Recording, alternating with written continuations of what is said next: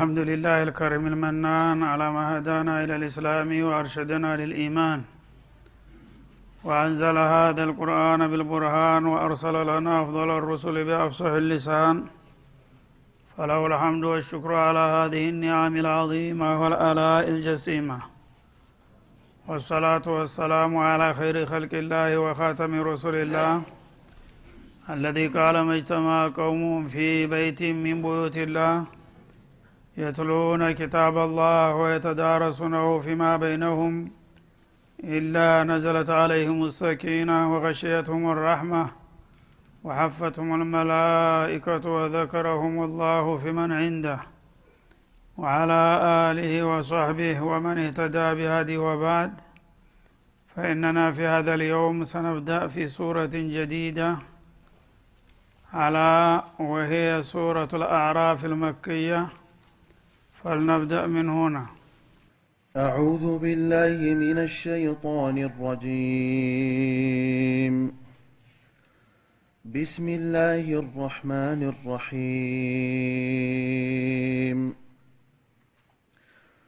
ألف لام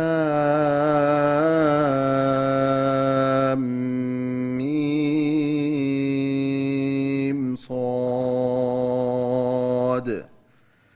كتاب أنزل إليك فلا يكن في صدرك حرج منه لتنذر به وذكرى للمؤمنين. اتبعوا ما أنزل إليكم من ربكم ولا تتبعوا من دونه أولياء.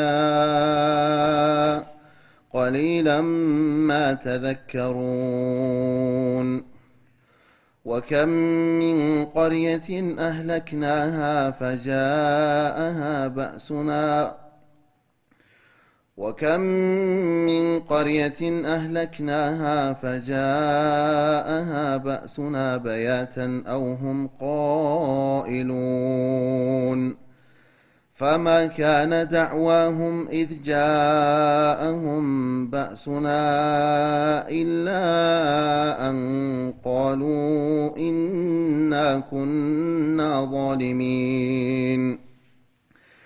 فلنسألن الذين أرسل إليهم ولنسألن المرسلين.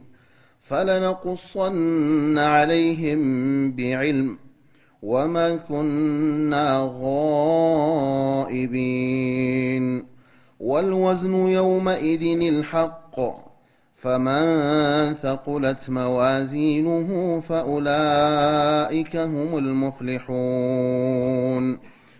ومن خفت موازينه فأولئك الذين خسروا أنفسهم بما كانوا بآياتنا يظلمون. ولقد مكناكم في الأرض وجعلنا لكم فيها معايش قليلا ما تشكرون.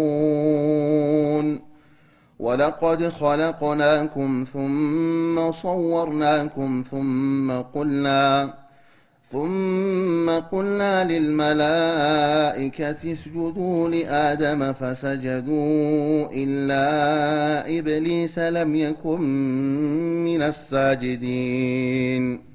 قال ما منعك ألا تسجد إذ أمرتك؟ قال أنا خير منه خلقتني من نار وخلقته من طين. قال فاهبط منها فما يكون لك أن تتكبر فيها فاخرج إنك من الصاغرين. قال أنظرني إلى يوم يبعثون. قال إنك من المنظرين. قال فبما أغويتني لأقعدن لهم صراطك المستقيم. ثم لآتينهم من بين أيديهم ومن خلفهم وعن أيمانهم وعن شمائلهم. ولا تجد أكثرهم شاكرين. قال اخرج منها مذءوما مدحورا. لمن تبعك منهم لأملأن جهنم منكم أجمعين. ويا آدم اسكن أنت وزوجك الجنة فكلا من حيث شئتما ولا تقربا. ولا تقربا هذه الشجرة فتكونا من الظالمين. فوسوس لهما الشيطان ليبدي لهما ما وري عنهما من سوآتهما وقال ما نهاكما وقال ما نهاكما ربكما عن هذه الشجرة إلا أن تكونا ملكين أو تكونا من الخالدين وقاسمهما إني لكما لمن الناصحين فدلاهما بغرور. فلما ذاقا الشجرة بدت لهما سوآت سوآتهما وطفقا يخسفان عليهما من ورق الجنة. وناداهما ربهما ألم أنهكما عن تلكما الشجرة وأقل لكما إن الشيطان لكما عدو مبين. قالا ربنا ظلمنا أنفسنا وإن لم تغفر لنا وترحمنا لنكونن من الخاسرين. أعوذ بالله السميع العليم من الشيطان الرجيم. بسم الله الرحمن الرحيم. سورة الأعراف مكية. አልአራፍ በመባል የምትታወቀው ምዕራፍ መካ የወረደች ናት። እና ከመካ ምዕራፎች ረጅም ከሚባሉት አንዷ ሁና ትገኛለች።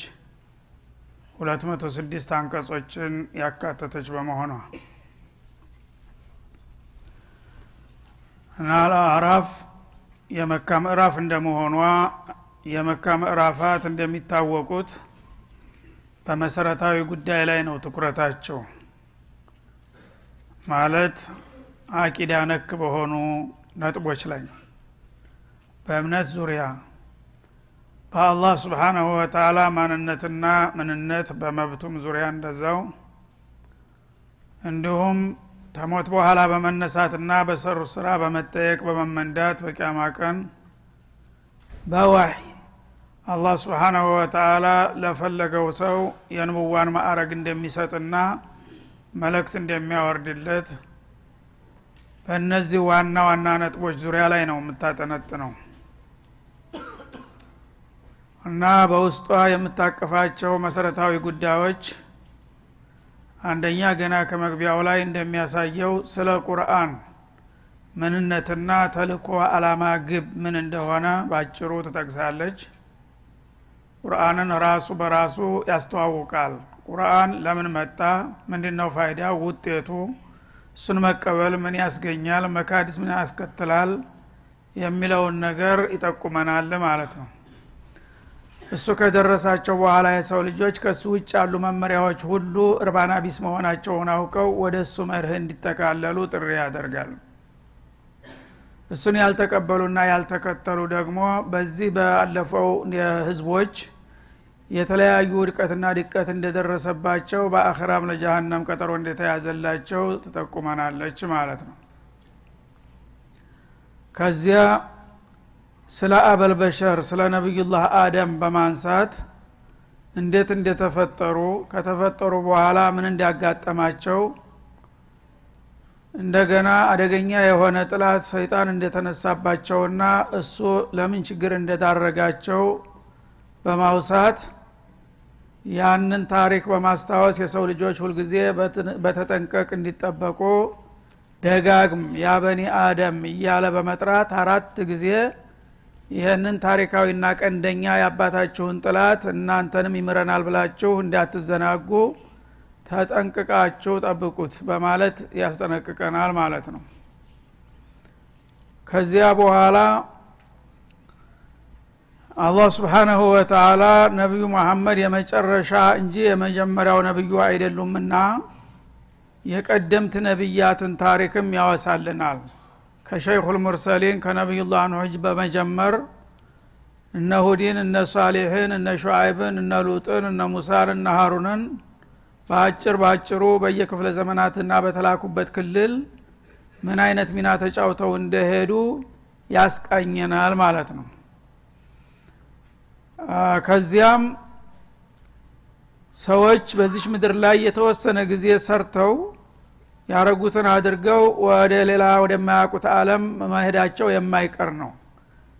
እዚህ አለም ላይ በሚያደረጉት እንቅስቃሴ ነው እድላቸው የሚወሰነው ከዚያ በኋላ ይሞታሉ። በሚሞቱበት ጊዜ ቂያማ ቀን እስከሚደርስ ድረስ ሁሉም በምድረ ከርስ ታጭቀው ይቆያሉ። ሲነሱ ግን ሶስት መድረክ እንደሚጠብቃቸው ይጠቁመናል ማለት ነው። አንደኛ የአህለል ጀና ሁለተኛ አህለናር ሶስተኛ አስሓቡ ልአራፍ የሚባል መሀል ሰፋሪ የሆነ ቡድን ለተወሰነ ጊዜ በጀነትና በጀሃነም መካከል እየተጉላላ የተወሰነ ቆይታ የሚያደርግ ቡድን እንዳለና የዚህ ቡድን ከዚህ ሱራ በስተቀር በሌላ ቦታ እንዳልተነሳ የሚጠቁምልን ሁኔታ ይከሰታል ማለት ነው። ሌላው የዑለማ እሱ አደገኝነትን የሚጠቁመው በዚህ ሱራ ውስጥ ነው። ሰዎች አዋቂ በሆኑ ቁጥር በእውቀታቸው ለራሳቸው ተጠቅመው እንደገና ወገኖቻቸውን አገልግለው ነው መሄድ የሚጠበቅባቸው። በማንኛውም ዘመን በየትኛውም ቦታ ሰዎች አዋቂ ከሆኑ እውቀት ያለው ሰው መብራት ያለው ማለት ነው። ሌሎቹን መብራት የሌላቸውን ከጨለማ ለማውጣት የመምራት ሀላፊነት ይጣልባቸዋል ማለት ነው። በተለይ በዲን ረገድ የዲን አዋቂዎች የአላሁ ከላዎች ናቸው የሩሱሎች ዋሪሶች ናቸው። አልዑለማ ወረሰቱል አንቢያ እንደተባለው። ስለዚህ ይህን አይነት እድልና የእውቀት የተሰጣቸው ሰዎች በጌታና በፍጡሮቹ መካከል አገናኝ ድልድይ ናቸውና በትክክል ማንንም ምንንም ሳይፈሩና ለጊዜያዊ ጥቅም ሳይንበረከኩ የአላህን አማና ማድረስ አለባቸው። የዚህ አይነት አቋም በሚይዙ ጊዜ እርግጥ ነው የተለያዩ ተጽዕኖዎች ሊደርሱባቸው እንደሚችሉ ነው። ግን ይሄንን በብቃት ያልተወጡና የወደቁ እንደሆነ አላህ እንዴት እንደሚጠላቸውና እንደሚያረክሳቸው የገለጠበት ታሪክ በዚህ ሱራ ውስጥ ይገኛል ማለት ነው ሁሉም በየቦታው ሲመጣ ዝርዝሩን እንመለስበታለን። በመጨረሻም በተውሂድ እንደጀመረች መደምደሚያውም ያው በተውሂድ ሆኖ ይጠቃለላል ማለት ነው። እና ባጭር ባጭሩ ዋና አበይት ነጥቦቿ እነዚህን ይዳስሳል። ከዚያ በኋላ ወደ ዝርዝሩ ስንገባ ከዚህ በሰፋ እንመለከተዋለን ማለት ነው።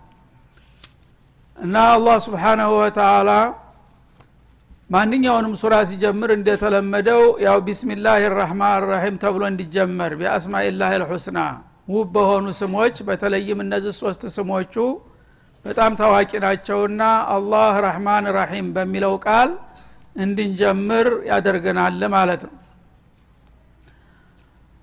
አሊፍላሚም ሷድ አላሁ አዕለሙ ቢሙራዲህ ቢዛሊከ ከማ አስለፍና ገይረ መረትን ፊማ መض ታሁን ቀደም በአልበቀራና በአሊ ዕምራን በተደጋጋሚ እንዳሳለፍ ነው የዚህ አይነት ምዕራፋት የሚከፈቱባቸው ፊደላት ራሱን የቻለ ግልጽ የሆነ ትርጉም አይሰጣቸውም። አላሁ አዕለም ብሎ ማለፉ ይመረጣል። ቁርአን ሲባል ያው በሁለት ደረጃ እንደሆነ ሱረቱ አሊ ዕምራን ላይ ራሱ ገልጾልናል። ሙተሻቢህና ሙሕከም ወይም ሙበየን በመባል የሚታወቅ ክፍል አለው ማለት ነው። ፊህ አያቱ ሙሕከማቱን ወኡኸሩ ሙተሻቢሃት። በዚህ በቁርአናችሁ ውስጥ ግልጽ የሆኑ አንቀጾች አሉ። ማንኛውም አረባዊ ቋንቋ የሚያቅሰው ገና ሲሰማው መልእክቱ ሊገባው የሚችል ማለት ነው። አሻሚ ያልሆነ። ሌሎች ደግሞ ሙተሻቢሃት የሆኑ አንቀጾችም አሉበት ይላል። ሙተሻቢሃት ማለት ሀሳባቸው ግልጽ ያልሆነና ወይም ደግሞ አሻሚ የሆኑ ግልጽ ቢሆንም አንድ ብቻ ትርጉም ሳይኖራቸው የተለያየ ትርጉም ሊኖራቸው የሚችል ማለት ነው። ከነዛ ሙተሻቢህ ከሚባሉት ክፍሎች ይሄ የሱራ መግቢያዎች አሊፍላሚም አሊፍላሚም ሷድ አሊፍላም ራ እንዲሁም ጠዋሲም ጠዋሲን ያሲን ሷድ ቃፍ ኑን የመሳሰሉት ሐሚም ከነዚሁ ሙተሻቢህ ከሚባሉት ክፍል ይቆጠራሉ ማለት ነው። እና የዚህ አይነት ቃላቶች በሚመጡ ጊዜ በቀጥታ ትርጉም ሊሰጣቸው አይገባም። ለምን? ነቢዩ አለ ሰላቱ ወሰላም አልተረጎሟቸውም። ሰሃቦችም እንደዛው። እንዲሁም አእመተል ሁዳ ታዋቂ ስመጥር የሆኑት ዑለማው ኢስላምም ግልጽ የሆነ ትርጉም አላስቀመጡላቸውም ማለት ነው። ሙተሻቢህ እስከሆኑ ድረስ አላህ ማዕናቸውን ድብቅ እንዲሆን ሚስጥር እንዲሆኑ ፈልጎ ያደረገው ነገር ነውና በዚህ ዙሪያ ምርምር ማድረግም አስፈላጊ አይደለም ማለት ነው። ይህ ሲባል ግን ቁርአን የሙስሊሞች መመሪያ ነውና አንድ ቃልም ቢሆን ሀሳቡ ግልጽ ካልሆነ በዛ ውስጥ ያለውን መልእክት ሳንረዳው በመቅረታችን ላንጠቀምበት እንችላለን የሚል ስጋት እንዳይመጣ አላህ ስብሓናሁ ወተላ ሙተሻቢህ የሆኑት ክፍሎች ግልጽ ከሆኑት የተለየ መልእክት የላቸውም ብሏል በጥቅሉ ማለት ነው። አወቃችሁም አላወቃችሁም ሙተሻቢሁን አትስጉ። ቢታወቅ ኑሮ ሙሕከም ከሆነው አያት ውስጥ የተለየ ሀሳብ የለውም ማለት ነው። ስለዚህ ሙተሻቢ የሆነውን ነገር ትርጉሙን ሳላቀው ከቀራሁ ምናልባት ትእዛዝ ከሆነ ያን ትእዛዝ ባለማወቂ ስራ ላይ ሳላውለው ቀራለሁኝ ክልክል ከሆነ ሀራም ነገር ሳላውቅ አጥፍቼ በወንጀል ልጠየቅ እችላለሁኝ ብላችሁ እንዲያትሰጉ ቢገለጥ ኑሮ ግልጽ ከሆኑት አያቶች የተለየ ሀሳብ የለውም ስላለ መታወቅና ለመታወቁ ምንም ልዩነት አያመጣም ማለት ነው። ስለዚህ አሁን ታሁን ቀደም ያሳለፍ ነው አሊፍ ላሚም የሚሉትን ሶስቱ ፊደሎች እናቃቸዋለን አልበቀራና አሊ ዕምራን ላይ ማለት ነው። አሁን ደግሞ ሌላ ፊደል ተጨመረበት ሷድ የሚል። ስለዚህ ተጨመረም ተቀነሰም የዚህ አይነት ቃለ ማሐፀራት ትርጉም ሊሰጣቸው አይገባም አንዳንዶች መላምታቸውን የራሳቸውን ግምት የሰነዘሩ አሉ። ለምሳሌ አሊፍ የሚለውን አላህ ከሚል ቃል የመጀመሪያው ፊደል ተቀንጭቦ ነው። ላም ከሚለው ለጢፍ ከሚለው የተወሰደ ነው። ሚም የሚለው መጂድ ከሚለው ሷመድ ከሚለው ቃል የተወሰደ ነው። እና አስማኡላህ አልሑስና ነው የሚጠቁሙት ብለው የተረጎሙ አሉ ማለት ነው። ሌሎችም ደግሞ አሊፍ ያው ቅድም እንደተባለው አላህ ከሚለው ላም ለጢፍ ከሚለው ሚም ላሙ ጅብሪል ከመጨረሻው ፊደል ማለት ነው። ሚሙ ሙሐመድን እንደሚጠቁም አድርገው አላሁ ሶመድ አልዋሂዱ ልአሃድ አርሰለ ጅብሪል አልአሚን ላ ሙሐመድ ልአሚን እንደማለት ነው ብለው የተረጎሙም አሉ። ይሄ ግምት ነው ሊሆንም ላይሆንም የሚችል ነገር ነው ማለት ነው። ስለዚህ በጥቅሉ አላሁ አዕለም ብሎ ማለፉ የተመረጠ ነው። ምክንያቱም አንድ ነገር ግልጽ ያልሆነ ነገር አንዱ የራሱን ግምት ሲሰጥ ሌላው ደግሞ ሌላ ግምት ስለሚሰጥ ያው ኪላፉ እየሰፋ ነው የሚሄደው ማለት ነው። እና አላሁ አለም በሚለው ባጭሩ የተወሰር ነው በኋላ كتاب أنزل إليك ይላል። በቀጥታ ቁርአን ራሱን በራሱ ያስተዋውቃል ማለት ነው። هذا كتاب። ይህ ቁርአን አሁን እንደምታነቡትና ልትረዱት የምትሞክሩት ኪታብ ኪታብ መጽሐፍ ነው ይላል كتاب የሚለው ተንዊኑ የተፍኺምን ያመለክታል። كتاب وأي كتاب? ምን አይነት ታላቅ ኪታብ መሰላችሁ? ዱንያንም አኸራንም አጠቃሎ የሚመራና የሚያስተምር ልዩ የሆነ መጽሐፍ أنزل إليك ወዲ አንተ ተወረደልህ يا رسولنا ይላቸዋል عليه الصلاة والسلام። እና ይህ ኪታብ ላወቀውና ለተጠቀመበት እዚህ ቀረ የማይባል የሰው ልጅን ሁለንተናዊ ጥቅም ሁሉ ያስጠበቀና ከመጥፎ ሁሉ የጠበቀ ኪታብ ነው ማለት ነው። በመሆኑም فلا يكن في صدرك حرج ይሄ ኪታብ ተጌታ የመጣ ለመሆኑ ጥርጥር እንዳይኖርህ ይላቸዋል ነብዩን ሲያስተዋውቃቸው ማለት ነው። መጀመሪያ አካባቢ ላይ ይሄ ወህይ ስሜት ሲሰማቸው በሽታ ነገር ለከፈኝ እንዴ? አመመኝ እንዴ? እያሉ ይሰጉ ነበረ ወይነት እኔና አላህ ትልቅ ደረጃ መርጦኝ እውነት ሊሰጠኝ እንዲህ አይነት እድል ወይስ ሰይጣን እየተጫወተብኝ ነው? ይሉ ስለነበረ ያን ስጋታቸውን ለማንሳት ይህ ኪታብ ወደ አንተ የተወረደው ለአንተና ለህዝቦች መመሪያ እንዲሆን እንጂ አንተ እንደምትፈራውና እንደምትጠረጥረው መጥፎ ነገር የሚያስከትል አድርገህ የልብ ጭንቀት አይሰማህ መንፈስህ አይረበሽ አላቸው ማለት ነው እና ሀረጅ የሚለው ዲቅ ማለት ነው። አንድ ሰው ያላወቀው ነገር ሲሰማው የተለያየ ስጋት ይጫነዋል ማለት ነው። እንደዛ አይነት ጫና አያሳድርብህ። ወይም ደግሞ ከጌታ ነው የመጣው ወይስ ከሰይጣን የመጣ ወሳዊስ ነው ብለህም አትጠራጠር ማለት ነው። تنزيل من رب العالمين በሌላው ቦታ እንደሚለው ከአለማት ጌታ ሆን ብሎ የተወረደ ብሩህ መጽሐፍ ነው ይላቸዋል እና حرج منه ማለት من أجل هذا الكتاب? ይህ ኪታብ ወደ አንተ ስለደረሰህ የሆነ ጎጅ ነገር ነው መስሎህ ጭንቀትና ሀሳብ እንዳይጫንህ በማለት ያሳውቃቸዋል። ወይም ደግሞ حرج منه ማለት ضيق ማለት ነው። ይህንን እንግዲህ መልእክት የአላህ መልእክት መሆኑን ከተረጋገጠም በኋላ ደግሞ ህዝቦች ያሉበት ሁኔታ በዚህ ተቃራኒ ነው። የተለያዩ ጣዖታትን የሚያመልኩ ኸይርን ተሸር የማይለዩ ኩፍርን ተኢማን የማይነጥሉ ህዝቦች መካከል ነበርና ያሉት። ይህንን ሰዎች ሰምተውትና አይተውት የማያውቁትን አዲስ መርህ ይዤ ስነሳ ሰው ምን ይለኛል? ይቀበሉኛል ወይስ ይቃወሙኛል? በዚህ ምክንያት ጉዳት ሊያደርሱብኝ ይችላል እያልክ አትጨነቅ። እኔ እንዳመጣሁኝ መፍትሄውን እሰጥሃለሁኝና ዝም ብለህ መለክቱን ማድረስ ብቻ ነው ያለብህ አላቸው ማለት ነው። ለምንድነው የተወረደው? ሊቱንዚረ ቢሂ። በዚህ ኪታብ ሊቱንዚረ ቢሂ ቀውመሉዳ እንደሚለው ሌላው ቦታ አመፀኞችና ጉራ ዘለሎች የሆኑትን ኩፋሮችና ሙሽሪኮች የያዛችሁት ጉዞ የተሳሳተ ነው። የፈጠራችሁን ጌታ አውቃችሁ ካሁን በኋላ ከሱ በመጣው መመሪያ መመራት አለባችሁ። ይህም ባትቀበሉ ወየውላችሁ ብለህ ልታስጠነቅቅበት ያወረድንልህ መመሪያ ነው ይላል። ወዚክራ ሊልሙእሚኒን ለቅን ለሆኑ ታማኞች ደግሞ ተግሳጥ ነው ጠቃሚ ምክር ነው ማለት ነው።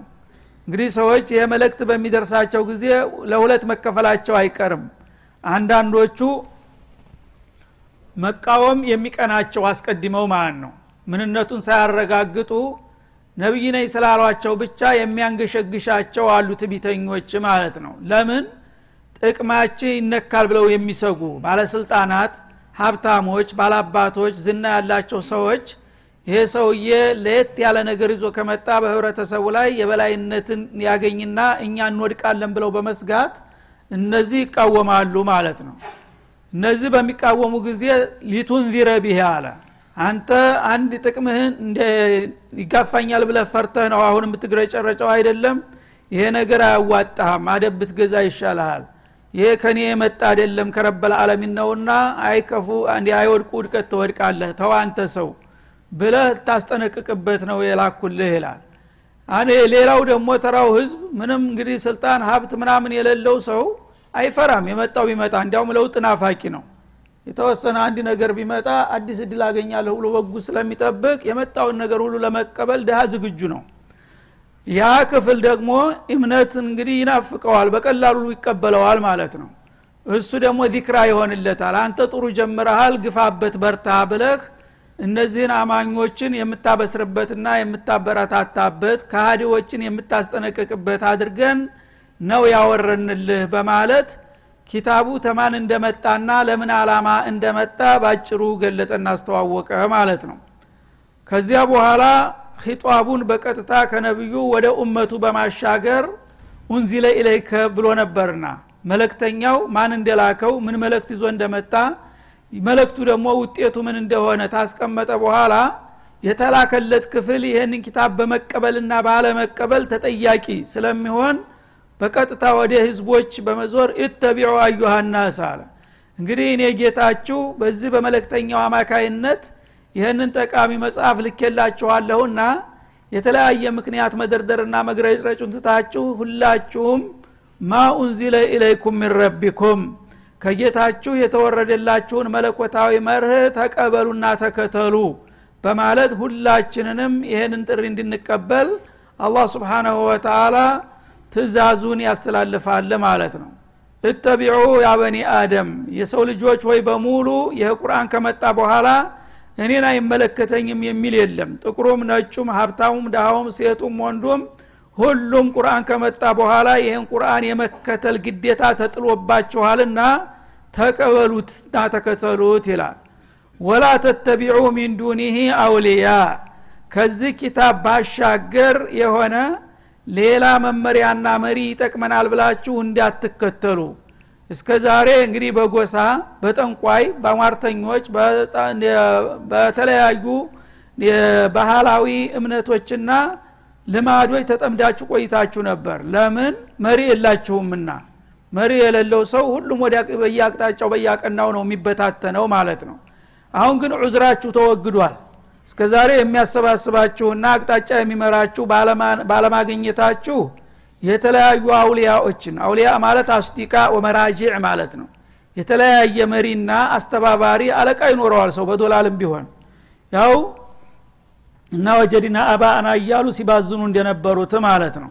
እኩሉ ሰይጣን ያመልካል እኩሉ ፀሐይ ያመልካል እኩሉ ጨረቃ ያመልካል እኩሉ የተለያየ ነገር። በዛው ላይ ደግሞ ብልጣብልጦች ሟርተኞች ጠንቋዎች የተለያዩ ነገሮች ከአላህ ጋር ግንኙነት ያላቸው እያስመሰሉ ህብረተሰቡን ይበዘብዙት ነበረ ማለት ነው።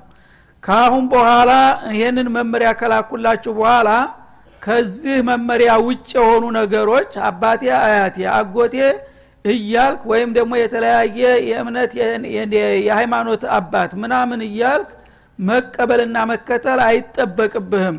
ካሁን በኋላ ሁላችሁም ጥቅልል ብላችሁ ለአንድ መርህ ብቻ ታማኝ መሆን አለባችሁ ይላል። ስለዚህ አውሊያ ማለት አስዲቃ ማንም ሰው መሪና መከተያ የሚያደርገው አለቃና ወዳጀ ለእኔ ያስብልኛል ይቆረቆርልኛል ያለውን ክፍል ነው። በስተት እንኳ ቢሆን ማለት ነው ስለዚህ አውሊያ አስዲቃ ወአሂባ መራጅዕ ወሙርሺድ መሪ አስተማሪ አስተባባሪ አለቃ የሚባል ነገር ካሁን በኋላ ከእስላም ውጭ በምንም ነገር ማንንም ልትቀበሉና ልትከተሉ አይፈቀድላችሁም። እና ይህን የመሰለ እድል እንግዲህ ከሰጠኋችሁ እንዳውም ይህን እድል በማገኘታችሁ ተደስታችሁ አላህን በብዛትና በስፋት ማመስገን እና ማወደስ ነው ያለባችሁ። ቀሊለማ ተዘከሩን ታዲያ ይህን የመሰለ ታላቅና ጉዙፍ እድል ሰጥቻችሁ ትንሽ ብቻ ነው የምታመሰግኑትን? በጣም በብዛትና በስፋት እኮ ማመስገን ይጠበቅባችኋል በማለት ይጠይቃል። ሀዛ ወሰለ ላሁ ወሰለማ አለ ነቢይ። ቀጣውን በሚቀጥለው